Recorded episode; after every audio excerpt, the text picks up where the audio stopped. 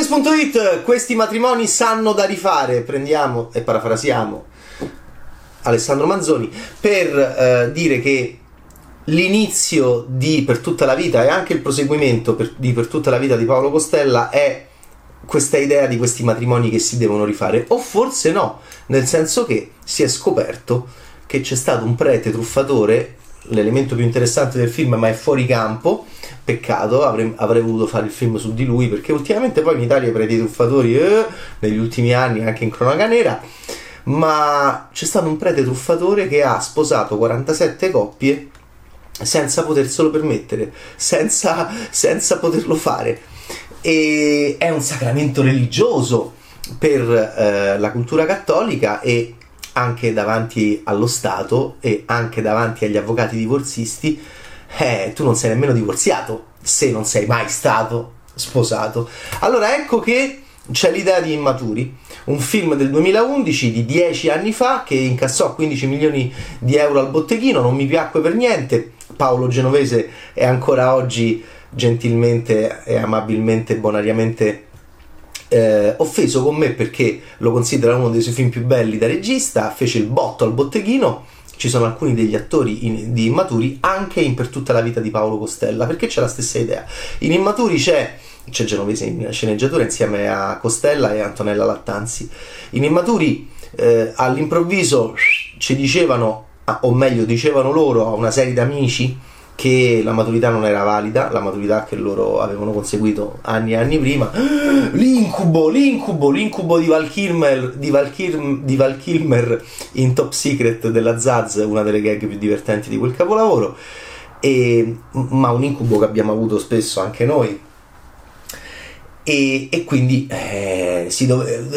dovevano rivedersi, rifrequentarsi, ristudiare no, però perché non lo faceva vedere Genovese, però comunque 15 milioni di euro di incasso al botteghino oggi, poi in tempi di Covid, ma anche prima del Covid, insomma una cifra di tutto rispetto. Poi il grande Genovese avrebbe superato quell'incasso con il suo film più bello che è Perfetti Sconosciuti, ma nel 2011 Immaturi. Qua c'è la stessa idea, annullati i matrimoni, che facciamo? Parte la stessa idea di vediamo queste coppie, non sono più amici, a volte poi sono anche amici tra coppie, come nel caso di due coppie, però vediamo questi qua che fanno, come ai tempi di Immaturi. Poi Immaturi era più glamour, era più Genovese, era più sconsideratamente felice, cosa che all'epoca mi irritò molto da critico.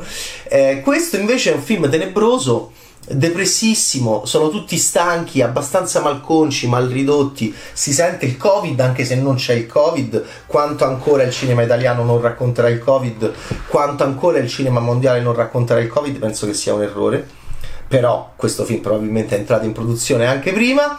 E comunque siamo in una Roma ripresa con una voglia di glamour ma senza il glamour di Genovese, non dimentichiamo mai che con The Place, tratto da una serie TV e scritto con la mia amatissima Isabella Aguilar, ha enfatizzato da morire un locale di Via Gallia, che è una via che amo moltissimo perché è attaccata a casa mia ed è la via che io faccio per tornare a casa, e tanto è una cosa per me che, lo ripeto sempre, lo ripeto anche stavolta, mi eccita da morire da cinematografaro, perché ancora forse c'è il cinema, perché c'è quel locale che si chiama The Place, dove lui ha girato The Place, che l'ha preso proprio dal film, va bene, che fece più di 5 milioni di incasso al botteghino, lo girò appunto immediatamente dopo Perfetti Sconosciuti. Qui invece Costella, che è un regista interessante che io amo, è un allievo di Ferreri, ha fatto il primo film nonché l'unico della Jalapas Band da regista, Tutti gli uomini del deficiente nel 99 da bimbo, ha sceneggiato gli ultimi due Muccino, il ritorno di Muccino mainstream, A casa tutti bene, Gli anni più belli, che mi piacciono molto. È un regista che io stimo, ha fatto anche dei film ipercommerciali dove però c'era Massimo Ceccherini che era gerontofilo, e c'era una battuta stupenda, come si chiamava? Natale mi sposo, Massimo Boldi e Vincenzo Salemme, c'era Ceccherini che diceva stai attenta, alla tua età il femorino si sbriciola come un savoiardo, e però cercava di far l'amore con le vecchine. Io mi stavo sentendo male. Ecco, Costella, che è un regista che appunto ha costeggiato tanto cinema italiano, tanti umori, tanti amori, tante zone, tante cose strane ha fatto, no? Per questo lo trovo un cineasta vibrante, e entra dentro questo concetto genovesiano di film glamour, con case bellissime, ma dove stanno sti sordi? Mi ricordo all'epoca di Immaturi, mi diede un fastidio, case bellissime, tutti impaccati dei sordi, in realtà però poi questi attori, alcuni tornano anche da Immaturi, sono un po' invecchiati, si sono un po' imbolsiti, si sono un po' depressi, si sono un po'... siamo tutti più malconci, ecco, questo è il concetto che non si sposa bene, ragazzi, con l'idea iper glamour, iper sexy, iper blockbuster, che io capisco che è molto di Paolo Genovese, e quindi esce fuori st'ibrido assurdo dove ci dovrebbe essere il cinema di Genovese, ma però c'è la tristezza di Costella ce l'ha dentro sta tristezza, assolutamente, e lo rende affascinante per noi critici, ma abbastanza disastroso secondo me a livello soprattutto commerciale, perché è un film commerciale. Quali sono queste coppie che devono decidere se sposarsi o risposarsi o mollare a questo punto? Perché il loro matrimonio non vale più, ripeto, il film sul prete era meglio. Io mentre vedevo il film non facevo altro che pensare al prete e dicevo, ma a chi lo potremmo fare interpretare? Ma che interessante la figura del prete truffatore, perché l'ha fatto? Mentre invece non vedevo il prete, perché non compare mai, ma vedevo queste coppie abbastanza tristi, dove le donne sono le cose migliori. Ambra Angiolini è divorziata con Fabio Volo, ma l'avvocato divorzista interpretato da Bebo Storti dice ma se non vi siete mai sposati non vi siete mai nemmeno divorziati, quindi i due devono capire se continuano a litigare. Lei si incazza perché lui non le dà nemmeno 340 euro. Fabio Volo fa il cattivo, fa lo spregevole, però si vede proprio che Fabio Volo ideologicamente è contrario, quindi è totalmente in contraddizione con quello che è scritto, non si fa così. Perché Volo è buono e poi Volo non vuole fare il cattivo e quindi Ambra invece, che è la cosa più carina del film, insieme a Claudia Gerini, si lamenta spesso che lui non gli dà una lira, è una mezza squinternata, è una scombiccherata. Lei in Immaturi praticamente non compariva mai, infatti era arrabbiata a ricordare Immaturi, ci aveva sempre la battuta, poi soprattutto nel secondo Immaturi voleva sempre andare in gita col gommone, una cosa insopportabile. Invece qui è carina perché fa sta mamma scombiccherata, squinternata, con Fabio Volo che è spregevole e cattivo, pensa solo ai soldi, ma in realtà ogni volta c'è Fabio Volo in primo piano, che è come se vedesse Costella che si gira e fa lo spettatore, no ma non è vero, sono Fabio Volo, sono buono io, e questo è un problema. Ambra Angiolini e Fabio Volo. Luca Bizzarri sta con Carolina Crescentini. Luca Bizzarri lo fa ipertiroideo, tutto iperteso, è una delle sue prove più drammatiche. Però ti chiedi se sia il caso di fare un ruolo struggente a Luca Bizzarri, che era il più fighetto di Immaturi, c'aveva lo show radiofonico, una cosa allucinante. Luca Bizzarri, che appunto vecchissimo, stravolto, va in giro così per tutto il film, sta con Carolina Crescentini, ma forse c'è una tresca e quindi dovrà capire se Paolo Cristisoglu, sì, Luca e Paolo appunto tornano insieme, che è un buono, però che dice forse i buoni sono i cattivi che non hanno il coraggio di esserlo.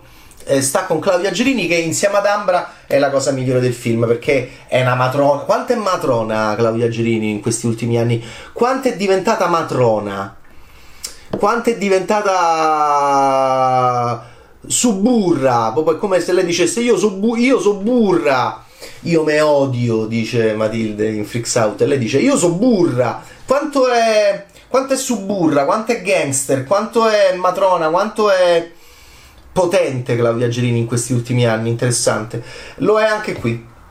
E con Ambra è la cosa migliore, insieme anche a Claudia Pandolfi, perché vabbè, lei sta col bonaccione Paolo Cristisoglu, che però chi lo sa se lo è realmente. E mentre Fabio Volo a un certo punto anche Costella si arrende, perché insomma capisce che Fabio Volo ma che l'hai scritturata a fare.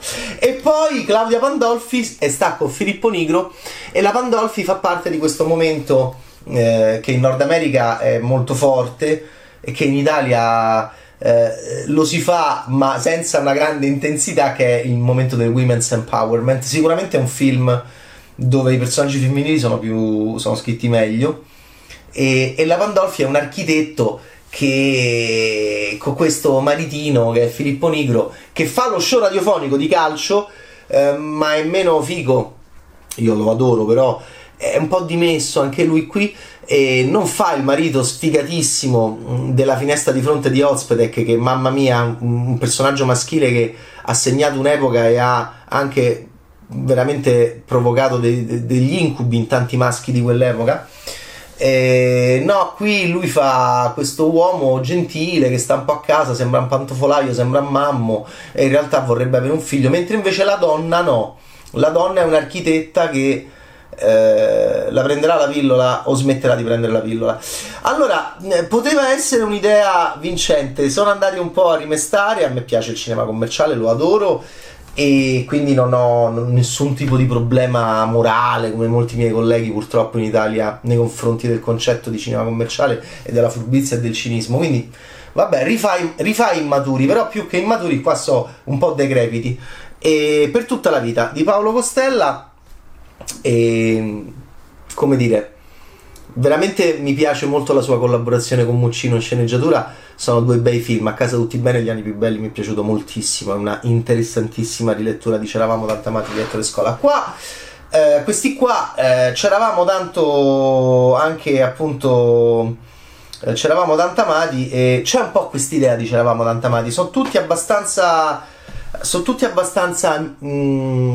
così mal ridotti in questo film, e per l'idea glamour, sexy, stardom, blockbuster, mainstream di Paolo Genovese non va bene avere un corpo attoriale di sti ragazzi un po' così. Sarà che forse l'hanno fatto in un momento difficile del Covid, però le cose più carine sono le cose da un punto di vista semiotico, gli artisti del cast artistico più funzionali sono Ambra Angiolini, Claudia Gerini e anche un po' la Pandolfi, ma soprattutto la Gerini e Angiolini sono la cosa migliore di un film abbastanza così moscetto, e non doveva e non poteva esserlo.